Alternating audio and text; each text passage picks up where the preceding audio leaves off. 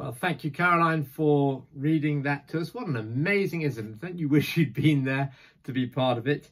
I suppose there are lots of things we could focus on, but I want to highlight just two things for us this morning. Two things to focus on a vital question and a surprising answer.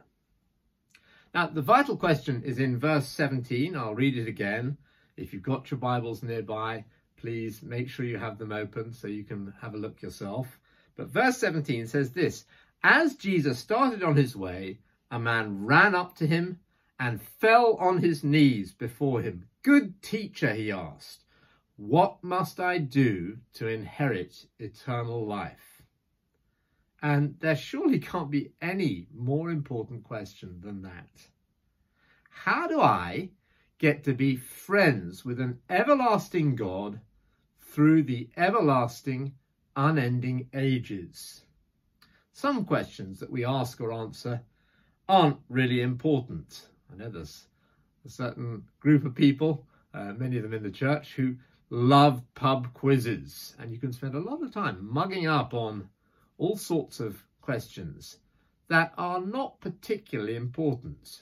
Who sang what song when, how many litres of paint it takes to paint the Forth rail bridge, and so on. In fact, they had a game where general knowledge questions were, were, were the main part of it, which was called trivial pursuits. Not that important. Some questions are urgent, but they're not important. I wonder if you know the difference between urgent and important questions. The uh, president um, after the Second World War, President Eisenhower in America has a, a principle named after him where he he tried to live his life saying that things that are urgent are seldom important and things that are important are seldom urgent. The urgent things are the things that scream at us. Now, now, now, you've got to pay attention to this now. So at 6.40 on a Tuesday morning, uh, the urgent thing is, have you put the bins out? An urgent question. Then an hour later at 7.40, Another urgent question is saying, now, now, now to us. Have you got your water bottle for school? And so on. And we often deal with the urgent things, but forget the bigger things, the more important things. Think of the last year or so, the pandemic. There have been external pressures on us. Big things that we had to take seriously here and now, urgent things. Don't forget to take your mask when you walk out the door. And they felt very important to us. They are important in lots of ways, but actually the bigger picture is still important to take seriously. And this question that the young man asked Jesus was important before the pressures of the last year, before coronavirus, It'll be important after the coronavirus pandemic. If there is such a thing as eternal life, then gaining it or losing it is a really big deal. So this guy's asking the right question. It looks promising. But you remember, in fact, a few minutes later, he was walking away sad. Apparently, some things were more important to him than eternity. And the disciples are left asking the same vital question in a slightly different way. Can you see where in the reading? It's in verse 26. The disciples were even more amazed and said to each other, Who then can be saved? Now that's slightly old-fashionedly language to talk about being saved or lost. Um, but it's not language we're unfamiliar with. We've had that very effective campaign recently, uh, Save Lives, Protect the NHS. And I thank God for that campaign, for every precious life that has been extended. Well, that is a gift from God, and it's something that makes me thankful to live in England. I'm so grateful to God that I've had the vaccination, and I'd encourage everybody to go ahead and get the vaccination. Don't ask questions about it. You go ahead for the sake of other people and for yourself to get it. we're familiar with language of saving lives, but that question the disciples ask is not about extending my life for a few more decades. It's about eternity again. It's about rescuing me from a danger that's even more deadly than COVID 19. What if, after we die, each of us faces an eternity with Jesus or an eternity separated from Jesus, paying the price for a life lived without God? You know that Jesus spoke about hell more than anyone else in the Bible. What if there is a hell to be saved from or a heaven to be enjoyed and gained? Surely, if there's just even a chance that eternity is at stake, it's worth asking Jesus this question What must I do to inherit eternal life? Who can be saved? Can't be any more important questions than that. Oh, yes, that is an important question. And I hope you ask it for yourself. I hope you ask it and get an answer for the sake of other people, those you love, who need to know the answer to that question. Well, let's move on then. Let's move on to a surprising answer. And the surprising answer is in verse 27. Jesus looked at them and said, With man this is impossible, but not with God. All things are possible with God. I don't know if you spotted it as it was read. Mark often mentions the way Jesus almost seemed to say things with his eyes. So with the young man, it says Jesus looked at him and he loved him. And then he said something more to him. And here it's the same. A, a pause before Jesus opened his mouth while he scanned their faces and looked around. Jesus looked at them I suppose Peter's wondering, what's he going to say now? Well, what came out of his mouth was certainly surprising. Who can be saved, Jesus? Answer Part one with man, it is impossible. And the person who just come running up to Jesus is a demonstration of that. Morality cannot save us. Trying hard to keep the commandments of God, being a good bloke, Now, don't misunderstand me. I'm absolutely in favour of uh, trying to be nice and being a good bloke, especially if you live next door to me. But how good is good enough for God? A perfect, holy God. Morality can't save us. Money can't save us either it might make life more comfortable for us. But what if it drives us to live our lives relying on ourselves, not on God? I get used to solving all my problems. Much better for us, Jesus knows this to be true, to give our money away than to trust our money to save us the whole time. We'll never buy our way into God's good books. So with us, climbing up the ladder to God, trying to get higher, trying to get closer to God is, is no good. Who can be saved? With man, says Jesus, it's impossible. Being a nice person, no, says Jesus, that won't save you. With man, it's impossible. Having a, a cheerful personality and a sense of humour, no, says Jesus, that's not going to save you. With man, it's impossible. Having a Christian background. Mum and dad have prayed for me. Well, that's not enough on its own. With man, it's impossible. Being a better person than that person over there. My brother, my sister, whatever it might be. No. Who can be saved? With man, it's impossible. Is there no hope, therefore? Well, you're right. There's no hope at all. With man, it's impossible, says Jesus. And it's why Jesus, instead of encouraging us to climb up a ladder, came down the ladder, down into our world to die on the cross for our sins.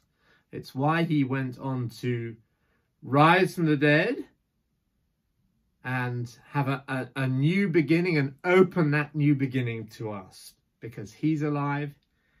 He is able to make a, a supernatural difference in our lives. He can change everything.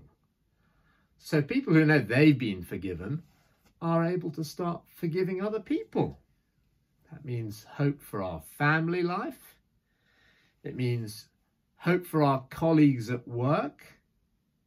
He can make a real difference to the atmosphere in the workplace. Uh, I don't know if you're thinking of an impossible situation for you to fix, something you seem to be powerless to do anything about. Is there hope for something even bigger and better than just a, a straightforward return to post-COVID normality? Well, with man it's impossible, but it's possible with God. It's possible with God, says Jesus. Maybe you're thinking, oh, that's just shallow optimism. Come on, Simon, you can do better than that, can't you? No, it's not shallow optimism. Not with the death of Jesus and his resurrection written down in history. With God, all things are possible. Don't forget the first part. With man, it's completely impossible. We cannot work our way up to God, but with God, all things are possible. He can unlock a wonderful new future for us in our lives and in our community. A little footnote for Mothering Sunday. It doesn't always work out this way, but I happened to notice a couple of weeks back when I was thinking ahead, I noticed that our passage actually mentions mothers twice. So the young man said that he'd kept the commandments, including honour your father and mother, the fifth commandment. And that in itself is a little reminder that family life is one of the basic building blocks of society. One man and one woman together for life. That is the pattern which the Bible just assumes for family life. And that marriage relationship is the context in which children are meant to be raised. So on Mothering Sunday, it's basic Bible wisdom for us to honour our parents. Morality may not save us, but it's still right to honour our mothers. And I want to encourage you to take the opportunity today to do so. But did you spot the other mention of mothers in that reading? It's a little further on. It's verse 29 and just after that. Truly I tell you, Jesus replied, no one who has left home or brothers or sisters or mother or father or children or fields for me and the gospel will fail to receive a hundred times as much in this present age. Homes, brothers, sisters, mothers, children, and field, along with persecution, and in the age to come, eternal life. So this is part of what happens when God gets to work changing people's lives with his supernatural power. We're part of a biological family, yes, but in Jesus Christ, we're also part of a bigger supernatural family. And I don't know how many mothers I have had over the years, but the church has given me a wonderful extended family to be part of. I mentioned my old landlady when I was 21 living in Oxford. She was called uh, Jane Hare, Mrs. Hare we knew her as. Now she's with the Lord now. She was a widow. And in her house in North Oxford, one five mile drive, there were three single men, one of them me, and one Chinese girl, and Minx, her rather fat corgi dog. And Mrs. Hare was a mother to me in that year. She waited up for me to get in at about 10 o'clock every night from work. She prayed for me And as I've mentioned, she taught me how to unbutton my shirt for the laundry. And I don't know how many people over the years she had that role for. But make sure that you thank God for the mothers in your life today and you tell them you're thanking God for them. And why not ask your, your question, ask yourself a question. Is that mothering role something you can be for those younger in the church? I don't doubt that it is for many of us here. The Bible had that phrase I mentioned uh, describing Deborah as a mother for Israel, a mother in Israel. In fact, in other places, a whole town is given that title, a mother in Israel. God is in the business of setting up relationships within his people which lift us onto another plane supernaturally as a family where we're turned from being focused on number one only to be outward looking where the poor are cared for where the young are valued and guided Please don't tell me that it's sugary sweet and unrealistic.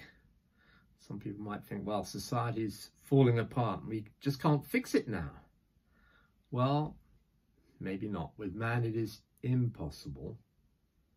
But not with God. All things are possible for God. Think it's impossible? Well, not if God has got hold of me and you. That's the challenge for us to accept today. Has he got hold of you? Has he got hold of you for your sake and for the sake of people that uh, you love? It's not impossible if God's got hold of you. His power can make a difference one by one by one as he changes us. So please let him start with you. Let's pray together. Jesus looked at him and he loved him. Let's just pause for a moment and imagine ourselves before that same Lord Jesus with that question on our minds. What must I do to inherit eternal life?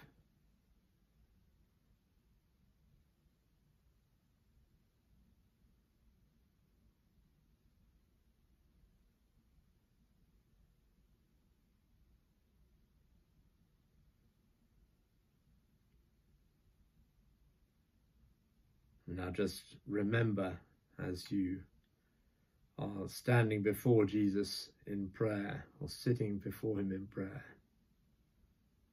Jesus looks at you and he loves you.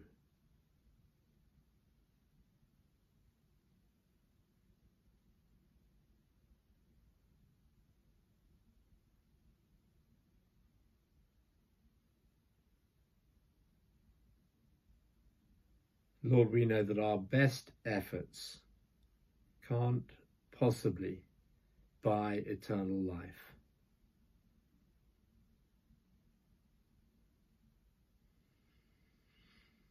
But we thank you, Jesus, that what we cannot do, you can do. We thank you that you died for our sins to open heaven's doors to us we thank you that you're alive today and at work in your people to make them into a family for each other and to make a difference in our world. Therefore, we pray you do that miracle in us. Heavenly Father, turn us outwards from ourselves to you, Lord Jesus, and to your world.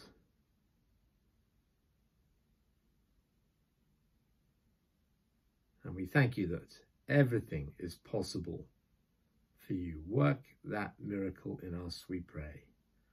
Amen.